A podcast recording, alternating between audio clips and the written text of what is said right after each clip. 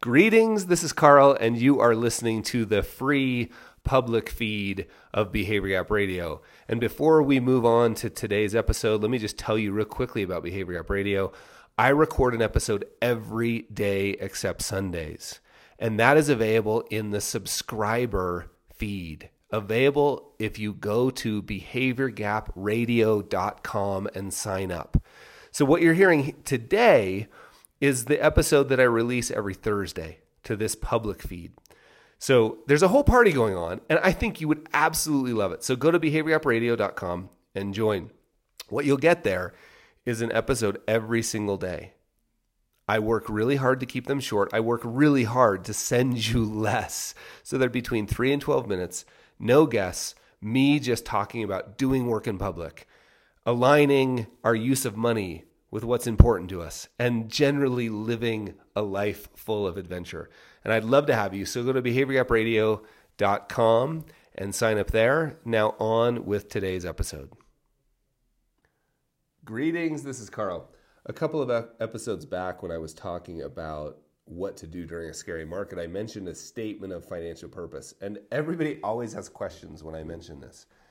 And so I just want to spend just a few minutes talking about a statement of financial purpose. The main point I want to make is don't overthink it. We all want like how do you build one?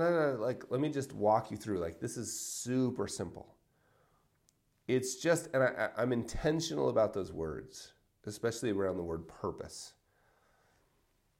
This is uh, some people refer to these as like values. Bill Bachrach specifically did some work around values based financial planning. I like purpose better. And there's some research behind that. Purpose tends to be more durable. Um, and uh, look, just there's some research behind it. I like the idea of purpose better. So, statement of financial purpose. Um, a statement is just a simple, it's typically like it could be a paragraph maybe, but it's typically a sentence or two.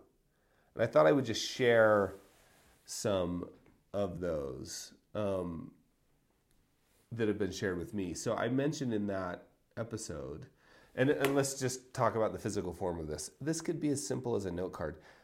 I mean, look, I first developed this idea of a statement of financial purpose when I took out a piece of cardstock and a Sharpie and I wrote the words time with my family, mainly outside, serving in my community and church. I wrote that on a piece of cardstock and I pinned it to the wall or taped it to the wall. Like I can't remember which one, but it was right where I would see it. And I did that because I kept getting distracted by every shiny idea that came across my plate in terms of investing.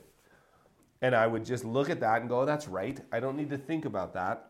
It, my purpose is this, and I've already built a plan based on this purpose. So that's it became a touchstone or a reminder of what I said was important when I was thinking clearly. Right? So that's that's what it is. It's the first thing you think about when you do anything, spending, budgeting, investing, any of those things is you should just remind yourself, well, okay, wait, wait, wait. What's my underlying core? And then everything builds from there. So here's some examples that people that people sent me. Peter sent me one that said, we have, and this was just a draft, right? This was just a guess, and that's all these are. I have found that mine hasn't changed. I could see it changing a little bit as the, I don't know if it will. Main, no, mainly outside. I'm always going to be main. I was going to say, like, time with my family is not going to change. No matter, like, the kids are slowly moving out of the house. But even then, like, when they're out of the house, that doesn't matter. Like time with my family. And the mainly outside part's not going to change. But I wouldn't worry too much about that. I didn't I wasn't thinking I want to craft look these aren't written, they aren't carved in stone. this was on a piece of cardstock. It was easy to tear up and renew it. So this could be on a on an index card. It could be something like uh, I've seen people have them as their screensaver on their phone. So something super simple. And of course, it should sit as the beginning document of any financial plan or investment plan review. So Peter said, have adequate financial resources to do the things we enjoy while mindfully providing for others in need. Amazing, right? Maintain a current lifestyle with the ability to help family members obtain more freedom. Retain personal financial independence in order to live a genuine life. Those were both from Joe. Uh, Derek said, and this was this was actually of all the examples I got, this was my favorite. Derek said, to be able to buy fancy cheese and feel less guilty about it. I, I bet there's a purpose more important to Derek than that, but it's really good because it's in Derek's words, really, really good. Um, Greg said to maximize time and experience with each other as a family, preferably traveling. Love that. Right? I'm looking at one more here.